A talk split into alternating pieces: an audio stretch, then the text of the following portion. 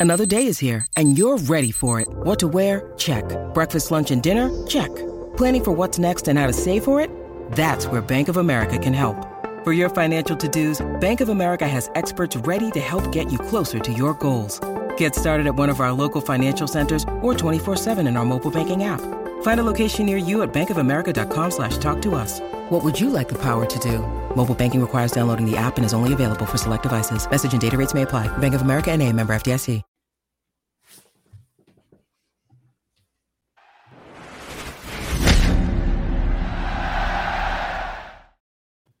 Welcome into episode 216 of the Sources Say podcast, your go to Kentucky basketball and recruiting podcast on the growing KSR Podcast Network. The Sources Say podcast is presented by our good friends at Justice Dental. You can make an appointment at one of two Lexington locations that's on Wellington Way and Blazer Parkway. Now is a great time to schedule your dental cleaning. Remember that regular dental appointments are important for your overall health. You can learn more and make an appointment at justicedental.com. Dr. Justice and Dr. Thompson look forward to seeing you soon. I am your host, Jack Pilgrim of Kentucky Sports Radio. Very happy to be joined once again by Sean Smith of Go Big Blue Country. Sean, how the heck are you?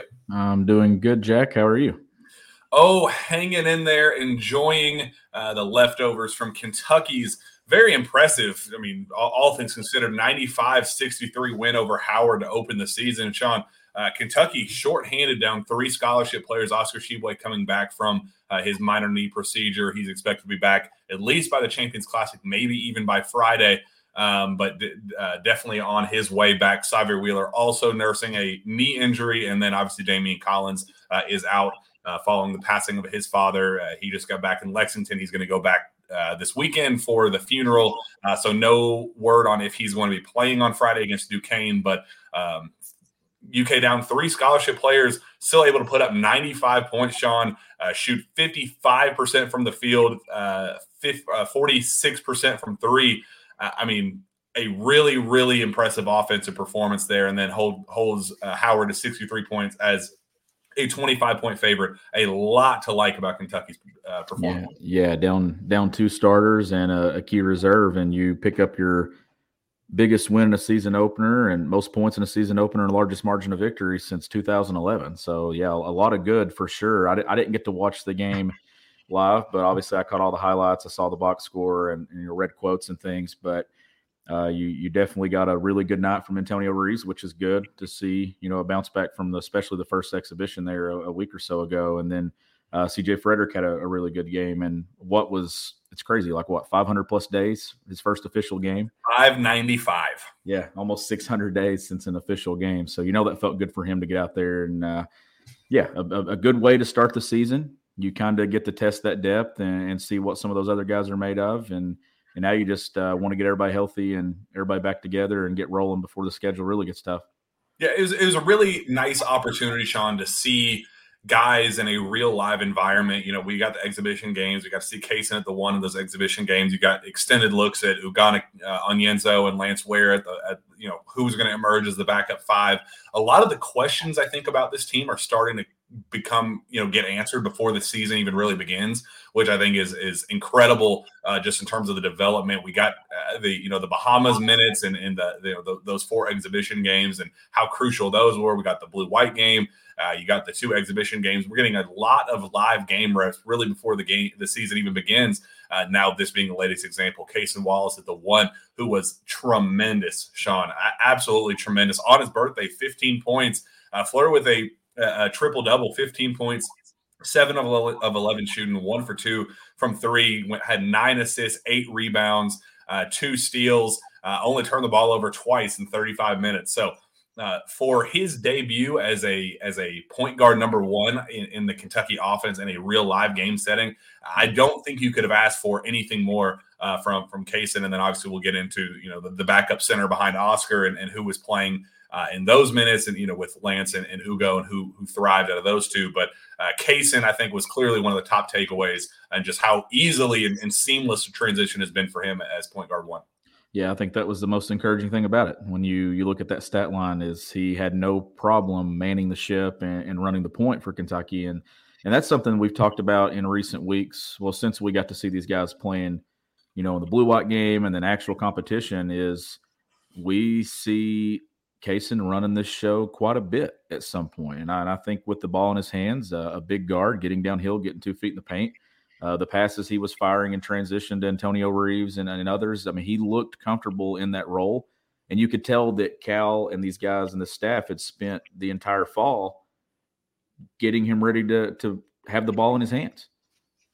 Yeah, and the the most beautiful part of all of it, I think, Sean, is just how quickly he adjusted and, and, and just kind of the the transition time of okay, this didn't work. You know, just you could see him process the game at such a high level uh, in what he was known for in, in high school and what made him kind of the the top ten, you know, even as high as top five uh, you know, recruit, just how quickly he processed the game and his high basketball IQ.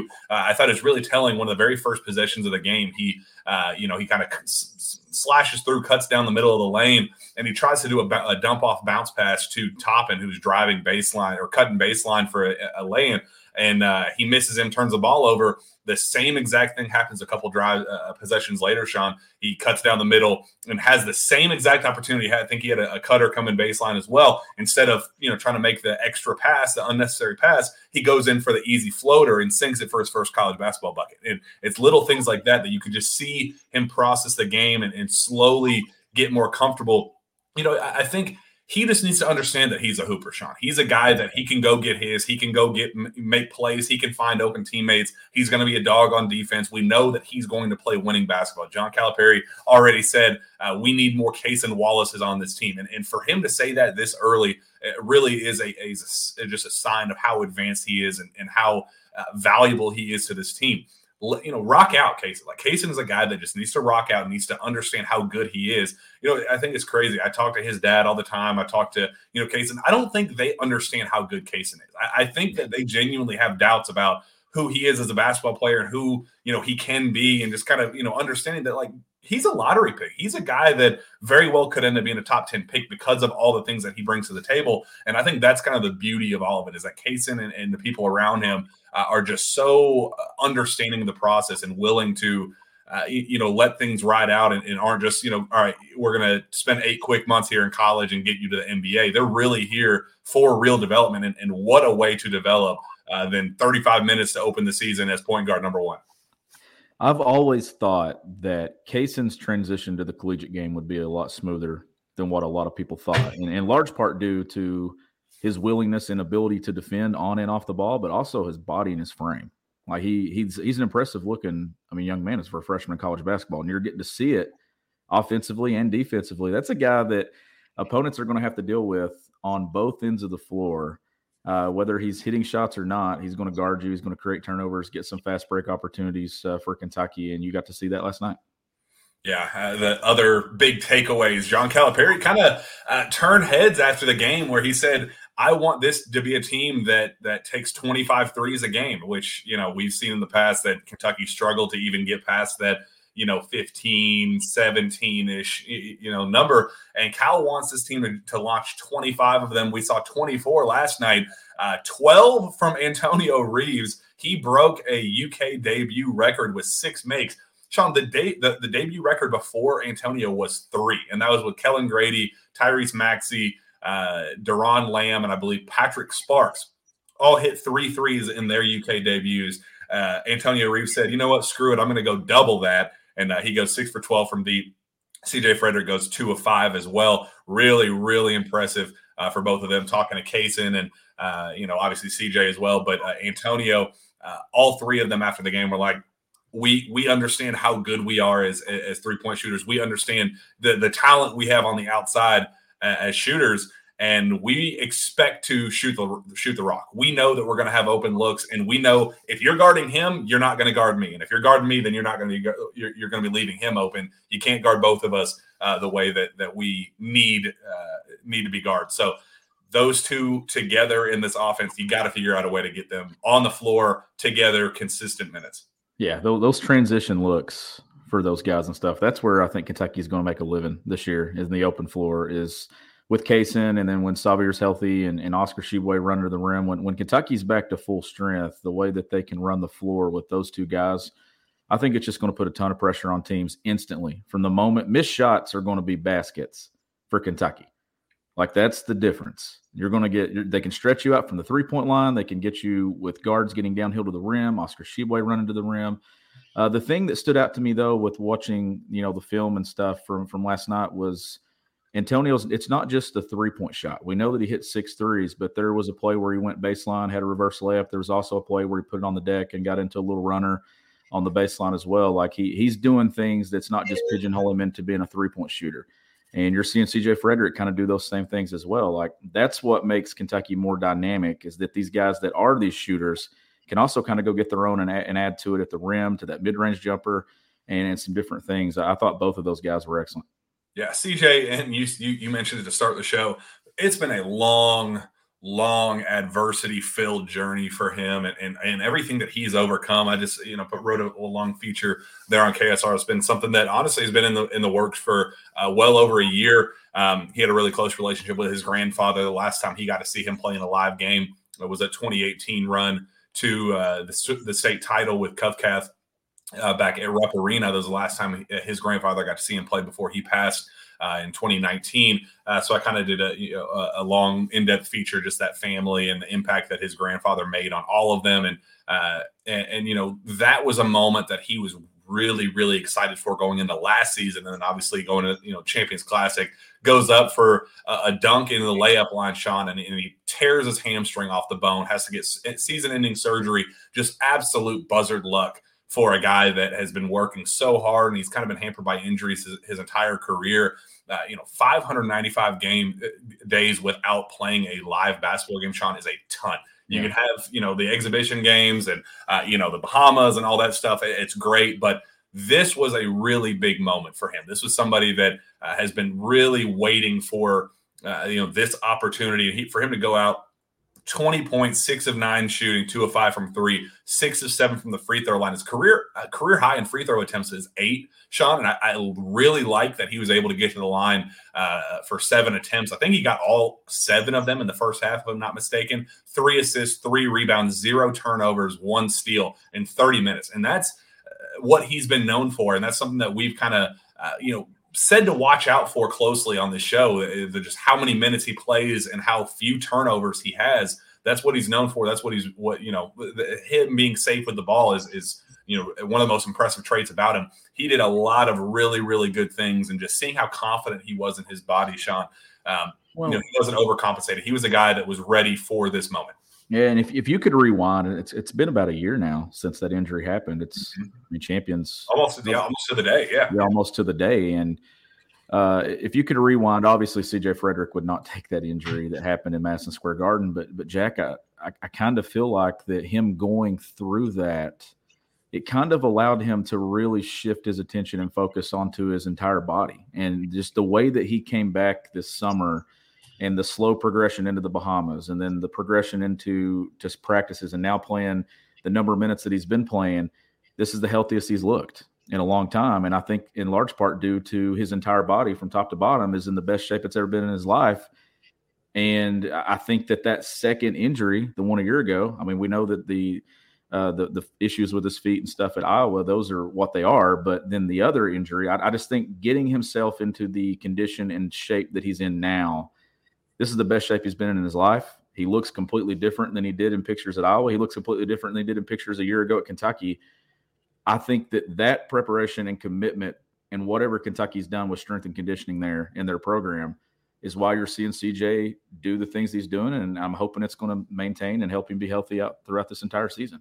Sean, he went from 25% body fat when he got to Kentucky yeah. to eight yeah. in one year. Like that's and that's that, that's helped that's a really really significant jump and and you could tell i mean you just watch him play you, you can tell that he's so confident in the way he moves and and just uh, you know coming off screens and and just how meticulous he is about everything. He is he is such a high basketball iq vet. I mean he's one of those guys that he has been around the game for you know the college basketball game. This is his fourth year of college or i guess this is his fifth so he spent one red shirting uh, at Iowa, two on the floor, one uh, out due to injury at Kentucky, and then this is his fifth year of college basketball. He's a redshirt senior, and he still has two more years of eligibility if he wants to use them. Sean, I, I think uh, you know I, I don't know if he'll go for that one because I mean that'll be like seven years in college, and I don't know if, if that's even a you know pretty impressive degrees there. I'm sure. Yeah, yeah. So at some point you got to move on, but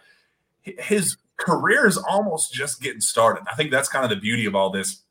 And I kind of have a hot take. I know the game, the season just started, and uh, it seems a little early to you know be making big picture assumptions and, and talk like this, but I'm willing to bet that by year's end, CJ Frederick will be Kentucky's second most valuable player on the team behind Oscar Oscar Tshiebwe. And, and I want to include Cason in that conversation, but I think those three in particular are going to be Kentucky's most valuable players and, the biggest impact guys because of just everything they do to impact the game together. I just I, I have a hard time imagining that you're going to find any you know any of the three you know make a, a more significant impact. Yeah, and and what I'm getting at is I, I don't think that you can pigeonhole CJ Frederick into just being a three point shooter. Mm-hmm. Like the the things that me and you've talked about for a year now with him when he joined the program, uh, the, the, the when the portal was the first big thing there that summer when Kentucky was putting that roster together was his ability to play high number of minutes with no turnovers. That's a guy you can trust, and his willingness to defend. Like the, the, there's so many different impacts that he can make, and you know that that shot it's so pure that I mean there's there's no such thing as an off night for CJ Frederick. Like every time it leaves his hands, you think it's going in. He may miss two in a row, and he has the potential to hit five in a row. So I, I think that that plays as well, and uh, I think you're seeing the same things with Antonio Reeves, uh, a guy that I think is going to continue to get better and better on the defensive end of the floor as this season goes along, because we know that you're going to have to defend to play minutes in this backcourt for John Calipari because the other two dudes they can defend. Sahvir Wheeler and Cason Wallace, they can defend. So uh, we know that I like the way that this uh, that this roster is put together, and I, I like that we're finally getting to see it kind of in action. But it's it's going to look even better when they finally get all their dudes out there. Yeah, absolutely. And one one other note on CJ, I thought it's really fascinating, just kind of show how advanced he is and, and where he is at this point. You know, I was talking to um, a family member of his after the game, and he said, you know, the fascinating part about CJ is during the exhibition run, he didn't show off any pump fakes, you know, shot fakes to, leading to a second mid range mid range look, whatever. he did that on purpose because he didn't want film to be out there of him, you know, doing more than just uh, being a catch and shoot guy. So he's like slowly adding more things to his game, and we're just one game into the season.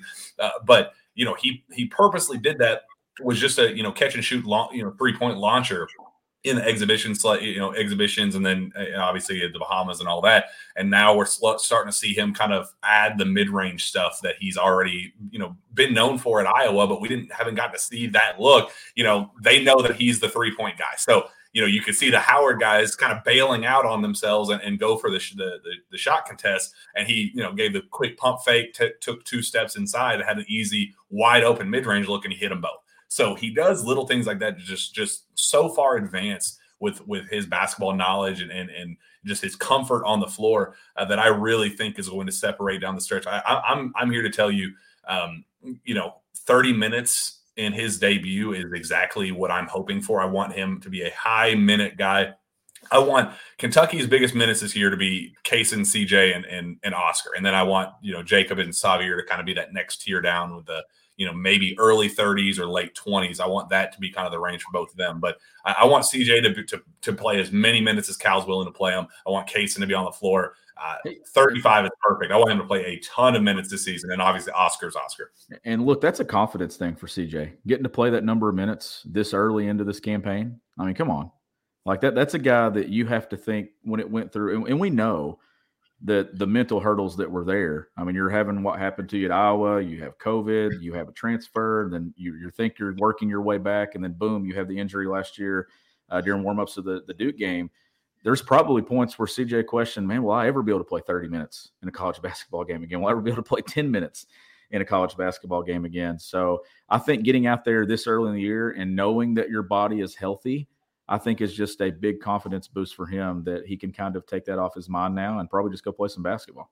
The uh, other guys uh, that we got a really close look at uh, yesterday, uh, is, you know, I guess just throughout the entire exhibitions exhibition slate, and then uh, maybe even going into Friday's game, uh, Ugo versus Lance Ware, the uh, back uh, the front court battle, figuring out who Kentucky's you know backup center behind Oscar Sean, I think is one of the biggest storylines of the early season because very rarely do you have two guys that are clearly capable of of playing real time minutes. And I think everybody just assumed that Lance was going to be that guy because he's the enforcer, he's the role player off the bench that knows who his you know exactly what his role is and what he the impact that he brings to this team.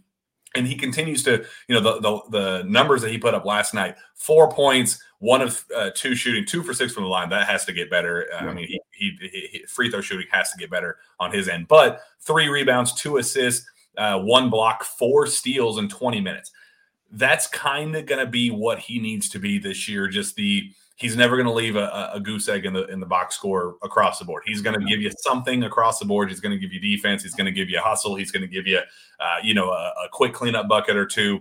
All of those things, but Ugonna Onyenso, Sean, continues to be a guy that you can trust to be in not just a very solid shot blocker off the bench, an elite shot blocker. Four blocks in his Kentucky debut after doing that. I think he hasn't hit below that four block mark in, in, the entire exhibition, maybe three in one game, but at least you know a handful of blocks every single time he steps on the floor thus far. Four rebounds, six points, three of four shooting. Um, I think he even had an assist in there too. But in 20 minutes, you know, zero turnovers. Uh, Ugo is a guy that the expectation for him going into the year was so far is so far different at this point.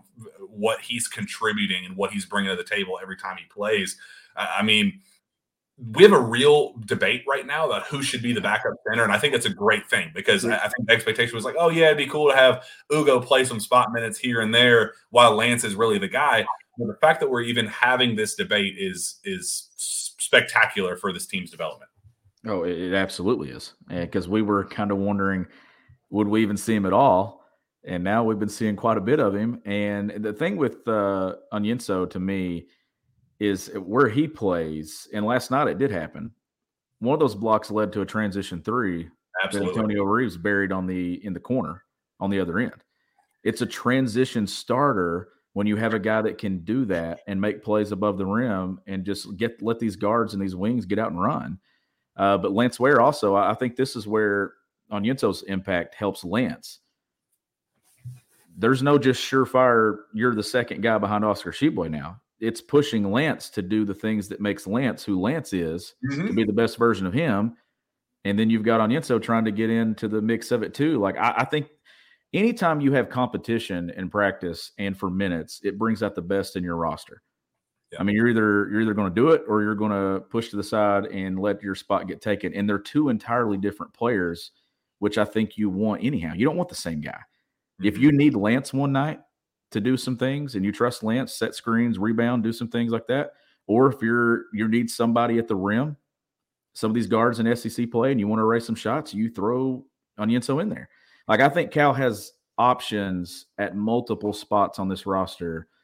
But to me, Onyenso's ability to play defense and to give Kentucky something that it doesn't have at any other spot, I think that might be what plays out as you get into January or wins out. And I thought it was fascinating that Cal, after the second exhibition game, for the first time, confirmed that Ugo was playing this year, and I think that was something that we would all we were all kind of waiting for. Uh, like we said, we we expected him to get spot minutes every once in a while, especially with Oscar out, you know, to start the year and all that. Uh, so you know, this doesn't really impact the long term season projections, but we for the first time, Cal basically said, "Look, we weren't expecting Ugo to be as good as he is. And I think that's something that we all thought that, you know, with expectation when he came in, and they kind of minimized the red shirt talk, but I knew talking to people behind the scenes during the recruitment process, the plan was 100% to redshirt him uh, just because they didn't need him. They had Oscar, they had Daimion as kind of the floating four slash five, and they had Lance as the, you know, surefire backup. Why did you, why would you need a, a, super raw offensive talent. Eh, you know, yeah, he's a shot blocker, but uh, you know, he's just he arrived in America in January. Sean, that's the thing that blows my mind the most out of all of this. This is a guy that hasn't even been in the states for a year. Like he is just now figuring out life as an American kid, let alone as a you know high level college basketball talent. So it, it's just it's just really neat seeing Cal's kind of just you know look like okay, Lance was going to be the guy, and Ugo's kind of forcing our hand, and now we're going to have to play both of them. And I think he's kind of understanding that where it's like you know, it's a good thing. It's a good thing that we even have this debate because. Uh, it, it, just shows how deep this team is. And, and it goes into, you know, there's a lot of talk, a lot of questions that we have coming in. Appreciate everybody uh, sending in comments. We'll definitely get to all of those, but a lot of talk about the rotation. And Cal said that he wants an eight man rotation. That's what his best teams are. But he said he has 11 rotation quality players, Sean. And I think that uh, in itself kind of just it's, it's a dilemma for Cal, and it's a good dilemma to have. Uh, but it, it's it's also something that that you got to factor in with guys like Ugo, with guys like Adou Thiero, who's been sensational to start to, to, start his time at Kentucky. There's a lot of playable pieces that. How are you going to put all of them together, and when are you going to utilize all of them?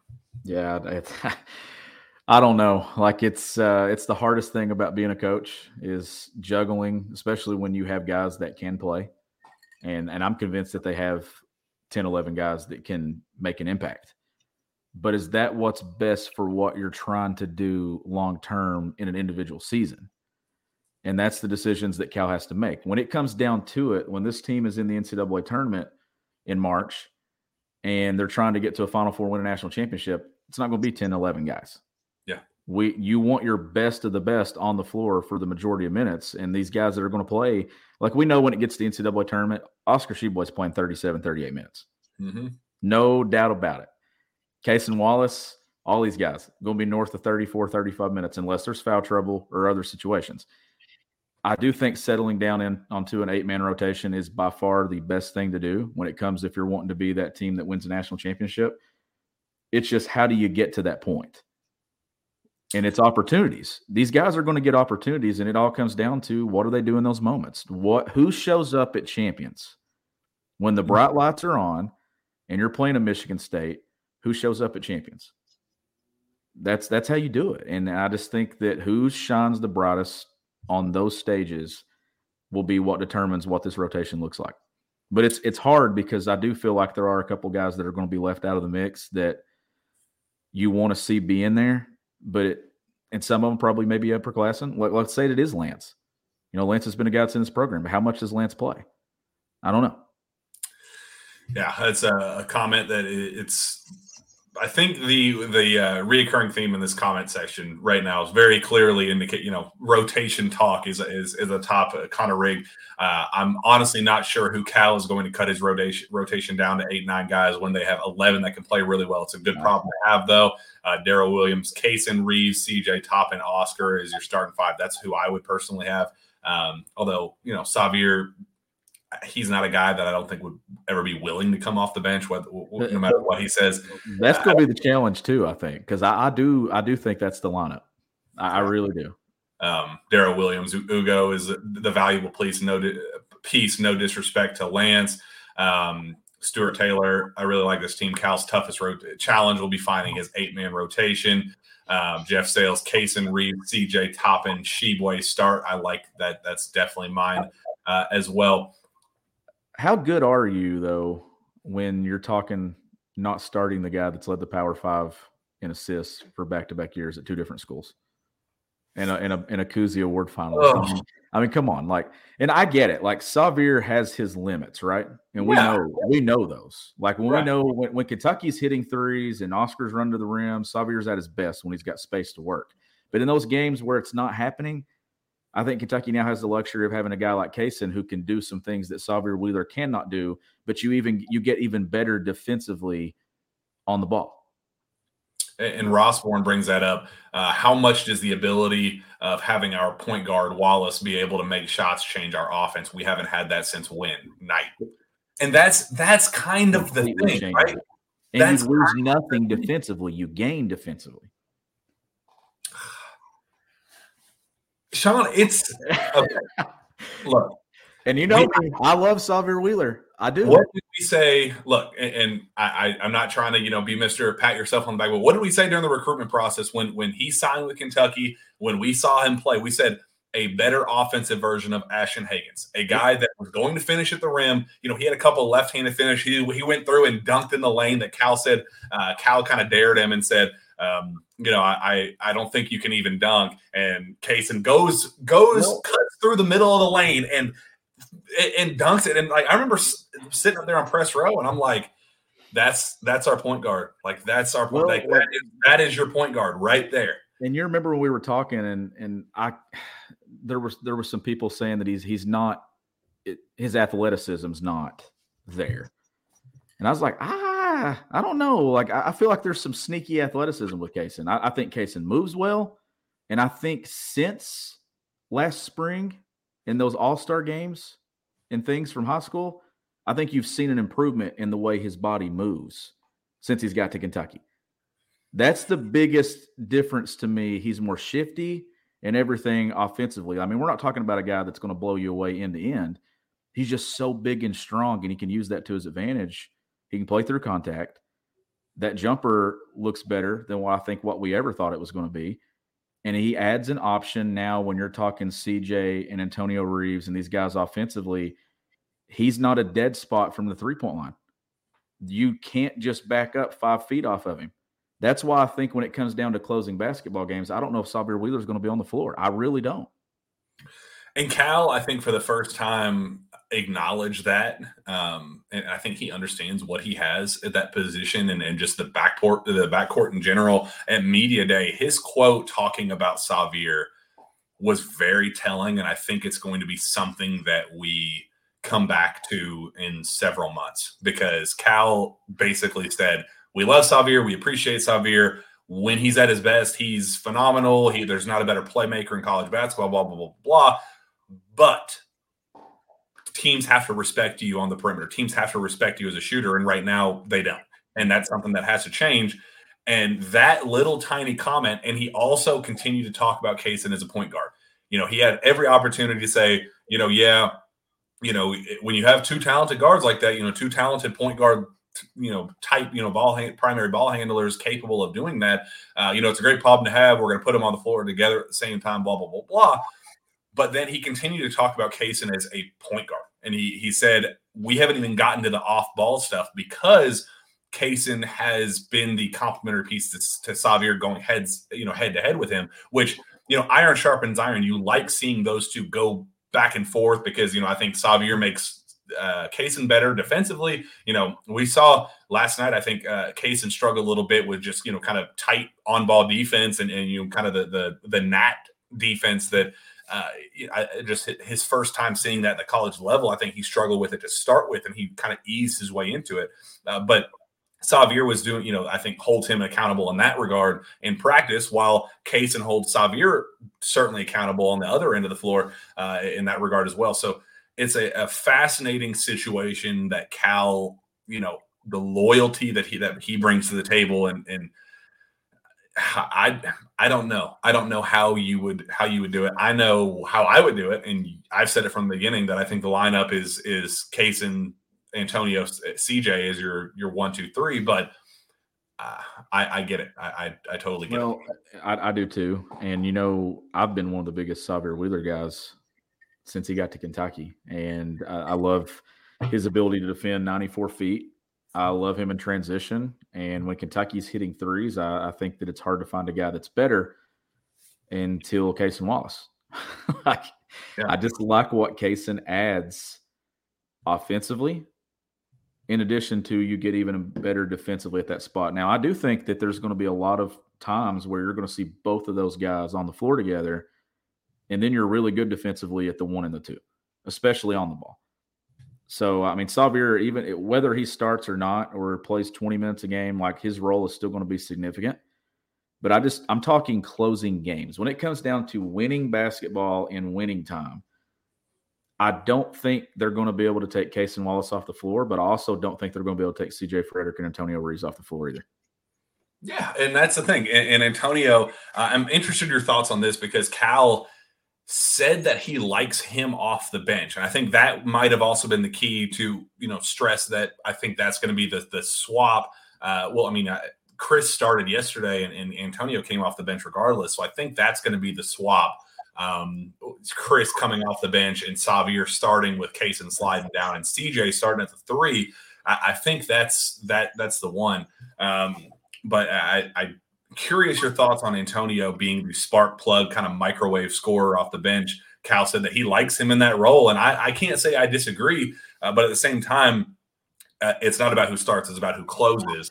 And yeah. I think Antonio has to be the guy who closes. So it doesn't matter that starting lineup, lights out, fireworks, whatever they do. You, you can start or you can come off the bench and still play 35, 36 minutes. And and I'm a I'm I'm actually want to leave it as is. I, I think it would work best if if Reeves comes off the bench. Like, don't change the role doesn't change.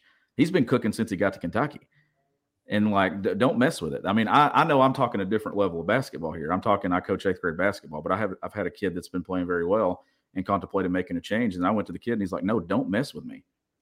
You know, leave me alone. That's a really responsible thing for an eighth grade kid to do. So I mean, sometimes I think it's best just to talk to these guys, and if they buy into their role and what it is, like, cool, just let me do what I'm doing but I love bringing him off the bench because it's instant offense. And you may start out hot with the starting lineup and hitting shots, but if you're not, you know what you got coming in. You got a guy that instantly changes the way you play offensively and adds another shooter to the to the floor there. I'm laughing at says I still have faith that faith that BC will uh, be in the lineup. Uh, uh, is that Brendan Canada?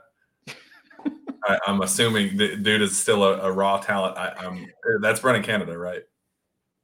I don't know of any other BC. That it has to be him, right? Hey, Brennan's kind of hooping. I'm not gonna lie. he's been coming in and he's been playing really freaking well. Uh, he got first half minutes yesterday, Sean, in a regular season basketball game. He played. Yeah. I think he played like four seconds, but he got first half playing time, and I was like, he's kind of he's kind of hooping a little bit. I, I, do like Brennan Canada. I don't know if he's going to be in the lineup uh, in the rotation. I, I would ha- be highly, highly, highly surprised if that were to ever happen. But I, you know, I think he's he's playing pretty well and uh, definitely a uh, a uh, nice piece to have in practice. And you know, he's he's uh, he's a he's a real walk on. He's you know he's a guy that you like to you know hold your other players accountable and, and actually you know, make an impact in practice. He's he's a high level, you know, practice player. You know, there are other walk-ons that you know more of a favor to other guys why they're there and things like that. And and you know, I understand why they're there as well. But uh, you know, they all contribute in their various ways, and then I, I certainly like them quite a bit. Um, rolling through some of the other uh, uh, difference makers on the team, I thought Chris Livingston, Sean, was somebody that you know, I think we're we're still trying to figure out who he is and what his role is going to be. You know, he says I'm you know two through four. Um, you know, my first time playing power forward for the first time in my basketball career, which uh, kind of true, but you know, he was a fourth guard playing for Steve Smith up at Oak Hill. Um, you know, they ran a dribble drive, like a true dribble drive that that was very similar to what Cal's running, and you know, kind of similar role to what he's playing right now. But uh, his first time really playing a true four position, uh, which is what we talked about you know when he was getting recruited here uh, that I thought that was going to be where he best best thrived. He finishes with nine points, four of six shooting, one for two from three, four rebounds, uh, one turnover, one steal in 19 minutes. I think Chris Livingston is is maybe the most underrated player on the team because of everything that he brings to the table. Um, just you know, I think he he understands the game very well. He knows his role. He's a uh, you know you know, I think he's a little clunky at times, and and you know, I, I think he should should be a three four, not a three two uh, type type of player. But uh, when he plays his game, uh, he had one sequence yesterday, Sean, where he got the offensive rebound. He didn't rush with it. He didn't, you know, try to go straight back up with it and get blocked or whatever. He kind of took his time and, and set himself up for kind of a, a fadeaway, you know, eight footer or whatever it was, and he drilled it. His shot's just really pure and and I, I think he's going to be that that difference maker, glue guy off the bench. I'm really, really big fan of living of Livingston. Um, maybe not the role that he was hoping for when he signed here as kind of the eighth man, but I think that's going to be a role that he's going to really embrace and really thrive in uh, this season. Yeah, uh, I'm, I'm a big fan of what Chris brings to this team and and what his role is going to be. And I, and I think it's going to be one of those those guys that it's never the same game to game if that makes sense. Like I think there's going to be moments where he's going to be called upon to play more minutes, and I think there's going to be games where he's going to be called called upon less. And I, mm-hmm. think that, and, and maybe that'll be the challenge as a freshman, right? A heralded recruit coming out of high school, that maybe his role kind of is up and down throughout the season. A lot of it, I think, depends on how well Jacob Toppin's doing, and then how well is it is it working with CJ Fredrick and, and Antonio Reeves together on the perimeter? What is happening with Sahvir Wheeler? We, we know that you have the option to to slide Chris three four and do mm-hmm. some different things, but I think his size, I think he could be a guy that could grab some offensive rebounds for Kentucky and get some some buckets near the rim. Uh, but I think the the biggest thing that could get Chris extended minutes to me is the commitment to the de- defensive end of the floor and rebounding at his position. Like I think that is a big thing that could really separate him and get him more run as the season progresses. And uh, what better time to do it here in the early conference where there's going to be plenty of games where you should get some uh, you should get some opportunities. Would you say so? If you had to name your eight right now, is Cal saying that you know eight is kind of his target right now? And I thought it was interesting. He said the last time I played 10, 11, when you know he did the platoon, he said I couldn't recruit for uh, recruit for two years. He said that every other team, every team I, I, I recruited against was saying, "Oh, you're going to go to Kentucky and and get you know 20 minutes a game and and you know not be able to get the shots that you deserve and all that." He was like, I couldn't recruit recruit, recruit for two whole seasons. Um, so who's the eight? Right. I think Oscar for sure.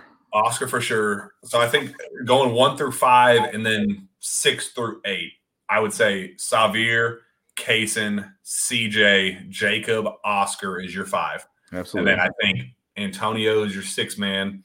I think, ooh, uh, uh Man, that's, that's tough. Um, Daimion is your seven, and then Chris is your eight. Or swap those. Chris is your seven, so, your eight. So you've got four perimeter players there. You got the three guards starting, and then you got Antonio. So that's a four guard rotation there. And then you've right. got the forwards, Daimion, Jacob, and Chris around Oscar. So that's your eight. I think that's your eight too. I, I do. And then I think your nine is probably Anito, right? That's, nine. My, that's my nine. That's my nine. That, that's that's my that's my nine as well. And I, I think that, it, yeah, or or do you go Lance? And, and that's why I think it changes game to game. Yeah. who nine is, because let's say Oscar gets in foul trouble, where are you going? Are, are and, you going to go? Are you going to go Daimion, kind of kind of Daimion running the five some maybe. I don't know. Like that's what I want to see, and I don't think you get those questions answered until you see Kentucky get up against some stiff competition and and where they're put in these situations. Like you can't simulate these things. Like you can go through practice and it's practice, but you can't really simulate any of this until you start playing and you have all your guys available to play. That's when you kind of get your questions answered. But I do think that those are the eight. I think those are the surefire eight guys. It's just now who's nine, and does nine change game to game depending on the opponent and what you're trying to do? I will say, I'm I'm concerned about Daimion.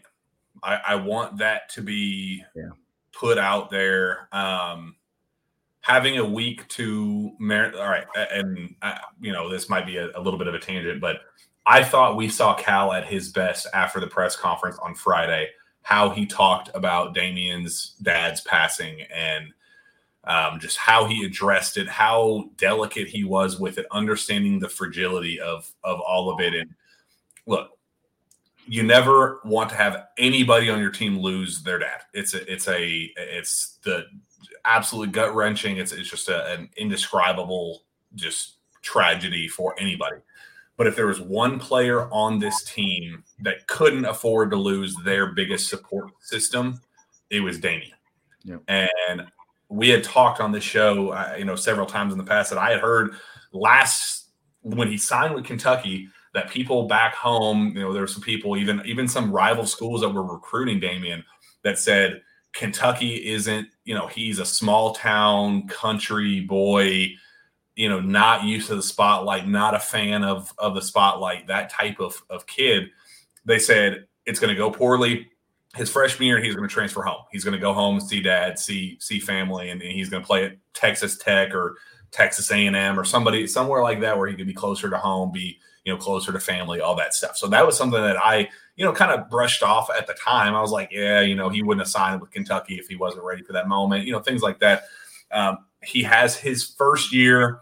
It went well. You know, it was okay. You know, he, he did some good things, but it was about what I expected, just considering who he was and you know the rawness of him and, and the potential uh, that he had.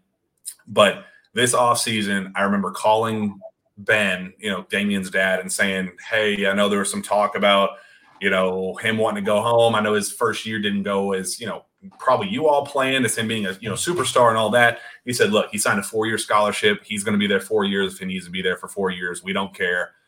You know, we're we're here for the uh, for the process. We we know that that he's in the right place for for his development. We we trust him. We trust Coach Cal.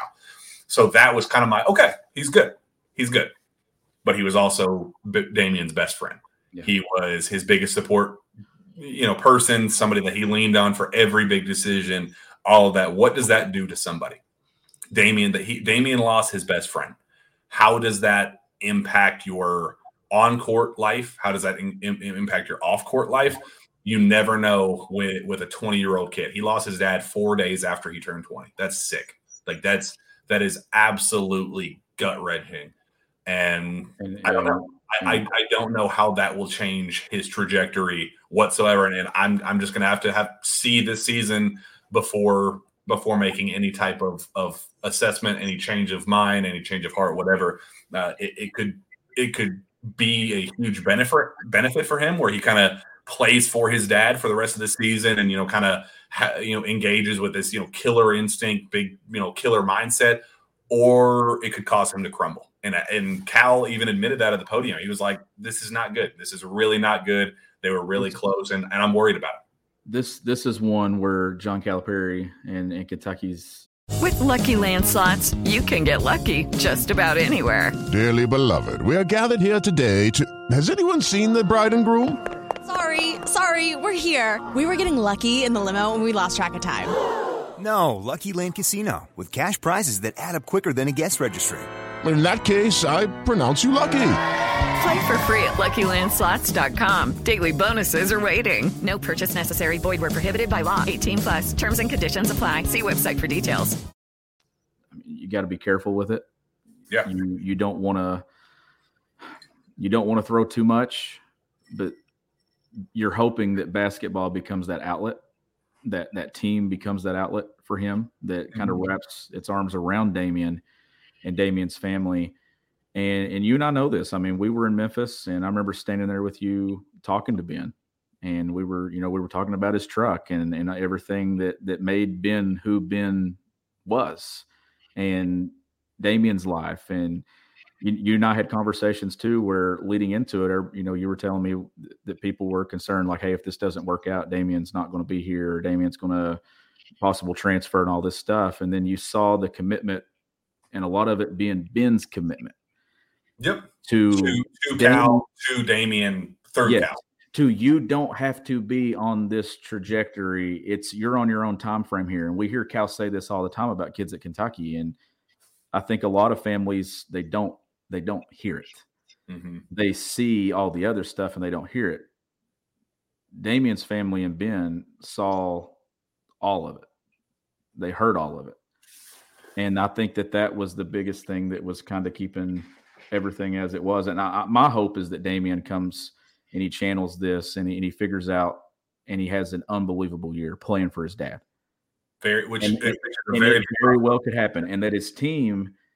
We know this team is going to be there to pick him up every step of the way. And John Calipari, you're right. I, I think, and, and, I hate that it's under these circumstances, Absolutely. but I feel like the best of Cal comes out when tragedy happens is that fair to like? Is, Unfortunately, is yes. Yes. And, and I just think that that moment Friday night, and I, I wasn't able to be there. We had a game, but I, I listened to it, and I'm like, this is what makes John Calipari who he is. He genuinely cares about every single person that is involved with him. And this situation is no different. And I, I think that Daimion's going to have the support that he needs And I don't think there's anyone that I've ever that I'm ever going to pull harder for than Daimion Collins.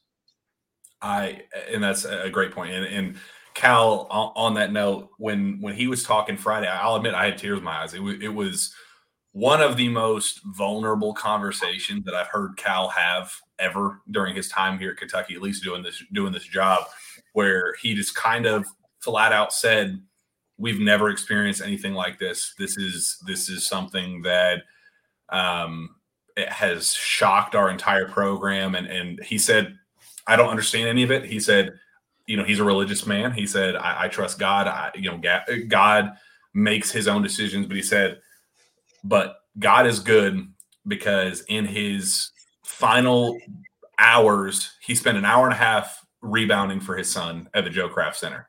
And then he goes home back to his apartment that he had just gotten to be close to Daimion. He goes back and he talks to his wife, Kim, for 20 minutes on the phone, and then he passes away.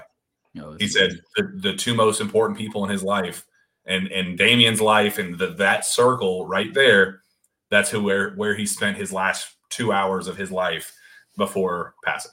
And it's like and and, and when he put it in those those terms, it was just kind of like a it I mean it launches you back into your seat where it's just like none of this other stuff matters.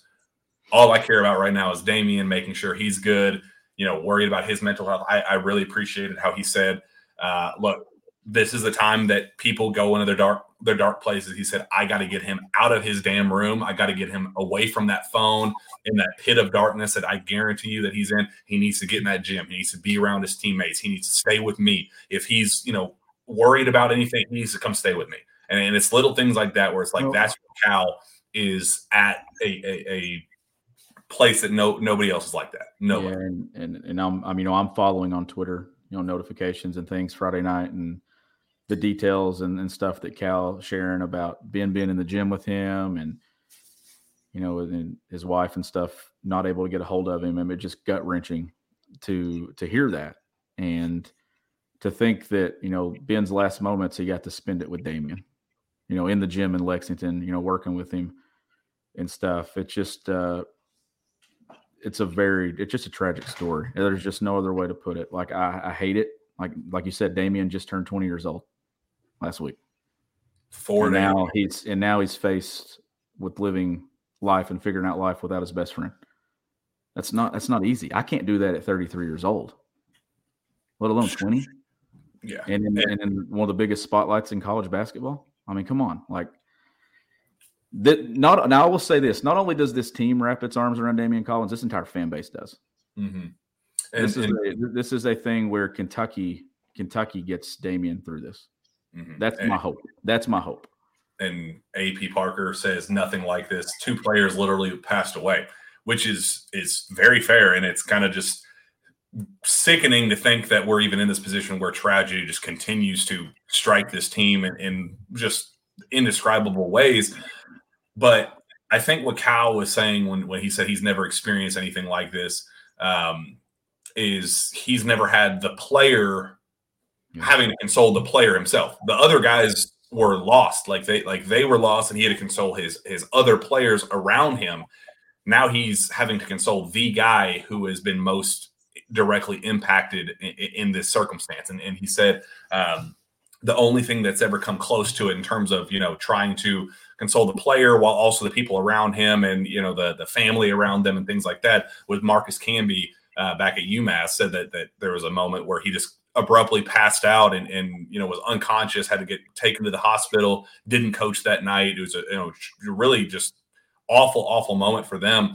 Um, said that that was a moment that it was a very similar situation. He was still there with them and he came back, but it was like an every day was a uh, is he you know, is he going to just drop dead at any given moment? Like, it, you know, what are the parents thinking when he's at, um, you know, at school and, and, and, you know, how are the parents thinking with Cal trusting him and, you know, with them, with them and his teammates and how they're adjusting with all of that as well. So he said that was the only thing that's ever come close to it in terms of having to, you know, console the individual him, you know, himself along with their inner circles, which I, I agree with. But to their point, it really does suck that now this is the third tragedy in what three years, Sean, of a very significant death in the family of you know UK. And then I mean that's not even counting guys like you know Karl Towns losing his mom, who you know kind of she kind of became a you know kind of a fi- you know figure in Big Blue Nation at the time. Kind of a similar situation with Daimion's dad, and just you know somebody that everybody loved and, and all that. Just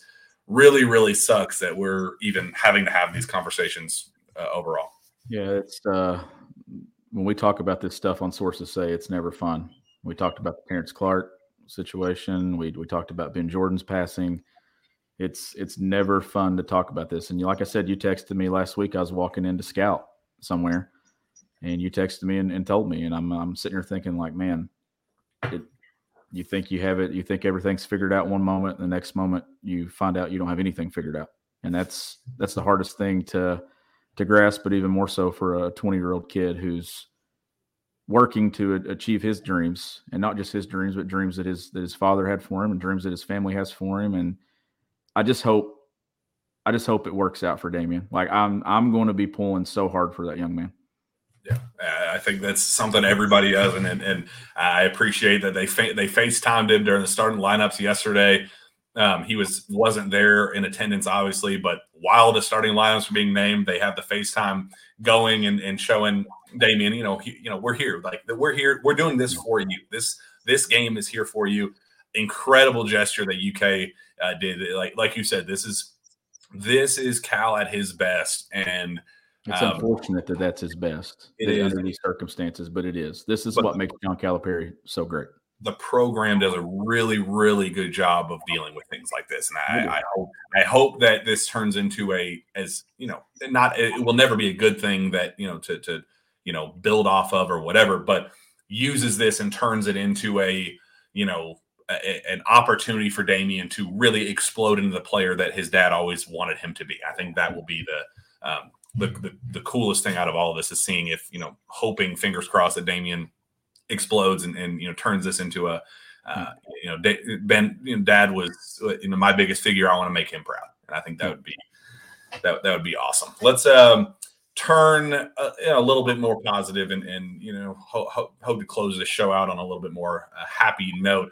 Um, just real quick, Duquesne on Friday going into the g- game two of the season. We don't know officially about Oscar or Sahvir yet. Daimion, again, we don't know if he'll be playing or not. Cal said he's here right now. He, he returned to practice, but the funeral is on this weekend, so I don't know if, if you know the timing will work out for him to play and then go home or how how that's going to work, but what are you looking for uh, for Kentucky going into game two against Duquesne? Uh, any individual standouts that you want to build on their last performance, guys that you w- wanted to see a little bit more of uh, against Howard? What, what, are your thoughts um, going into game two? I, I think consistency is what I'm looking for in some guys, but also more does the rotation do, is it look different at all? Does one guy at one spot get more opportunity, more minutes than they did in game one?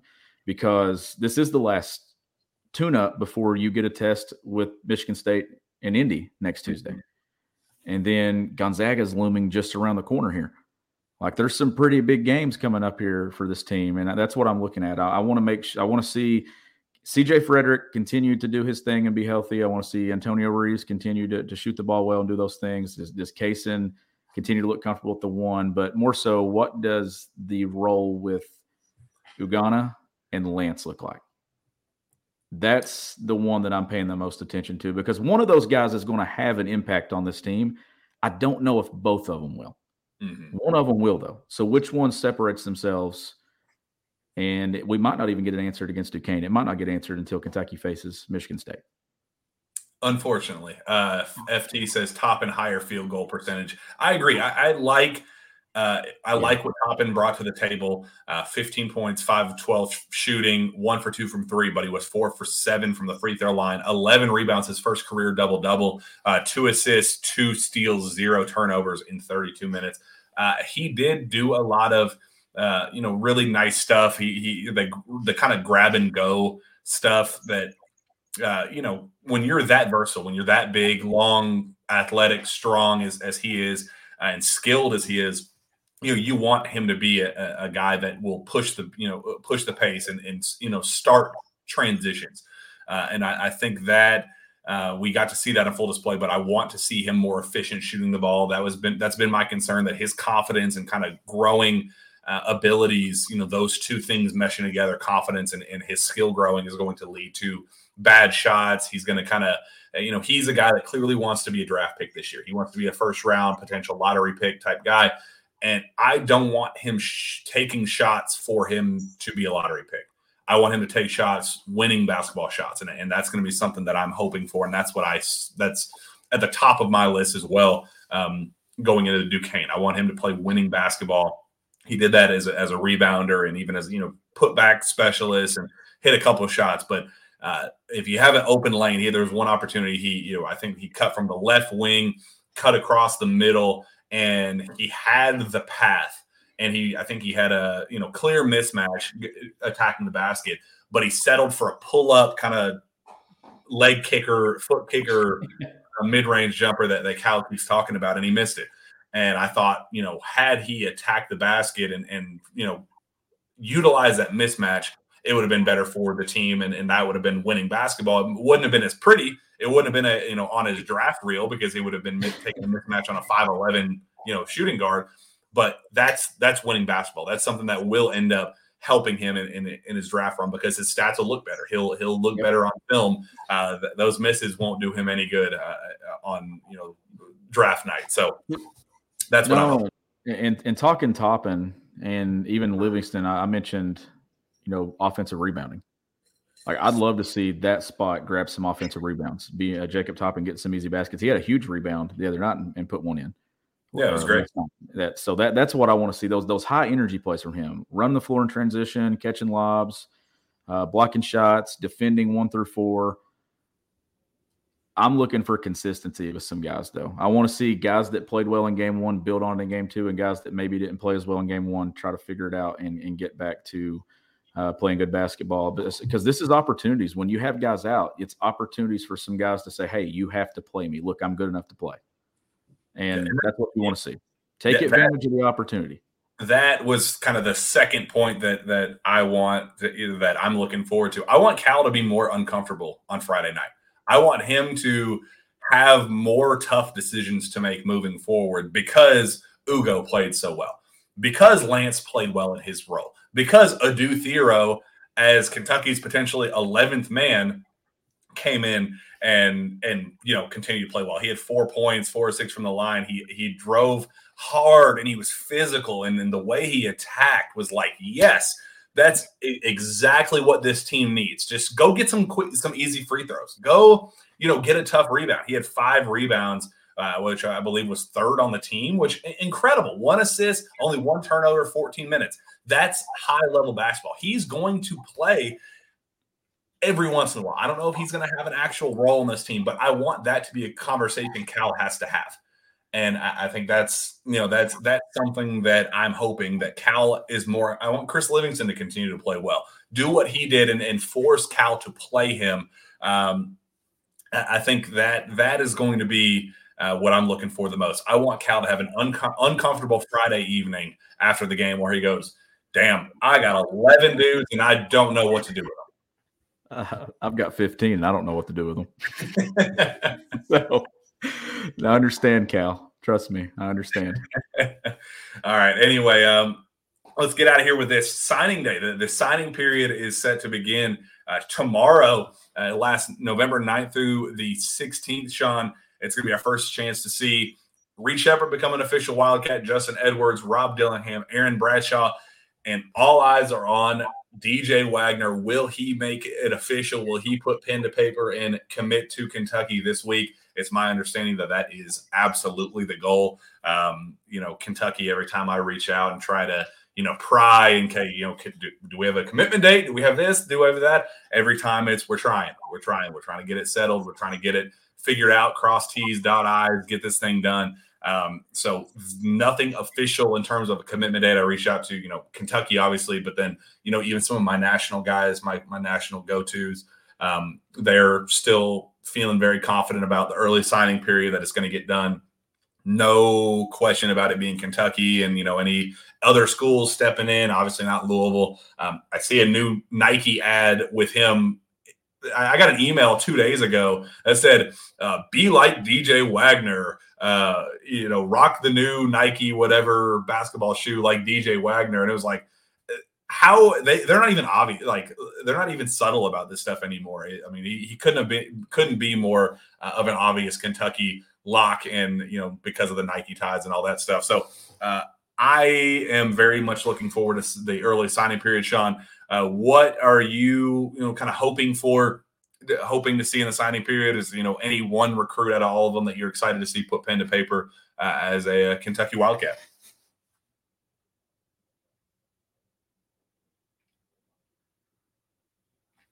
I think that I lost Sean. Oh man, that's so sad. I was looking forward to getting his take on that. All right. Well, it looks like we're wrapping up the show with me. I am looking forward to, uh, I think most getting Rob Dillingham signed is, I mean, I think that's something that uh, everybody has kind of been on pins and needles waiting to see how that whole thing unfolds because of just kind of the back and forth with his recruitment and, and all that. I, I, I uh, have been told by multiple different people that the expectation is for him to sign uh, on the dotted line with Kentucky. I, I talked to Overtime Elite today uh, you know, trying to figure out is there a signing ceremony? Are they doing anything like that? They said um, it's definitely more individualized. Um, they're not doing an official, you know, signing day ceremony or anything like that. So um, nothing official on him yet, but I, I have heard that that is 100% the plan to uh, have him sign as well. Reed is signing in the afternoon at North Laurel. That's already a done deal. He will be a Kentucky Wildcat officially tomorrow. Very excited about that. Um, uh, Anthony Gagel says, "Will Dillingham be playing in Louisville the same day as Sheppard Edwards?" Uh, it what he was, and then overtime just backed out literally today. Uh, this afternoon, after the news came out, uh, they realized that there was a very big scheduling conflict. They're playing Friday night, late night. Um, it's going to be a big matchup. Rob's playing the uh, Thompson twins. It's going to be a huge, huge draft matchup. That that uh, the Thompson twins are supposed to be top, you know, five draft picks, uh, and Rob obviously is Rob, and, and, that's something that everybody's very excited for. But that's late Friday night, and uh, unfortunately, they won't be able to get all the way up in in uh, Louisville uh, for the Sunday afternoon evening game. So unfortunately, he will not be um, participating in that event, unlike uh, what, what, they were planning. And so that, that kind of sucks, but we'll still get Justin Edwards and Reed Sheppard uh, here in Louisville at Freedom Hall. Make sure that you go and, and, and get tickets to that. It's going to be a great event. Very much looking forward to uh, covering that. But yeah, Rob Rob's a guy that I, I have zeroed in on. That's somebody that I'm definitely excited to have put pen to paper and finally become a, a Kentucky Wildcat. No more concerns about a decommitment or the pro route or anything like that. Uh, I am very much looking forward to that. Um, I believe that wraps up any other questions. I'm not seeing any others in here. Um, now there was one about DJ, but but all I've heard is that it will be Kentucky and that we're still uh, planning on this week that, that they're, they're trying to time it right with the Champions Classic for uh, you know just basketball reasons, spotlight reasons. It's it's college basketball's biggest day. It's the premiere uh, of you know the, the, the biggest event of this season. So that's definitely one that they are kind of hoping for uh, to, to at least build it around to kind of build the hype behind college basketball season, and get DJ committed and signed. Uh, and make that official to give Kentucky five signees. I think that's going to wrap up the class in one heck of a way to finish it out. Uh, very much looking forward to that. Um, a lot of fun, great show. I appreciate everybody that commented in. There was a lot uh, of comments and a lot of feedback today, so appreciate each and every one of our listeners. You can find my work uh, at Jack Pilgrim KSR. Reach out to me via email, jpilgrim at KentuckySportsRadio.com. We'll be back next week for another jam packed Sources Say podcast. We will see you then.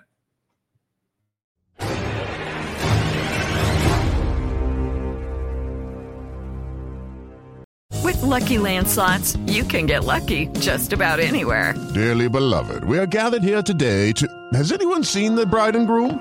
Sorry, sorry, we're here. We were getting lucky in the limo and we lost track of time.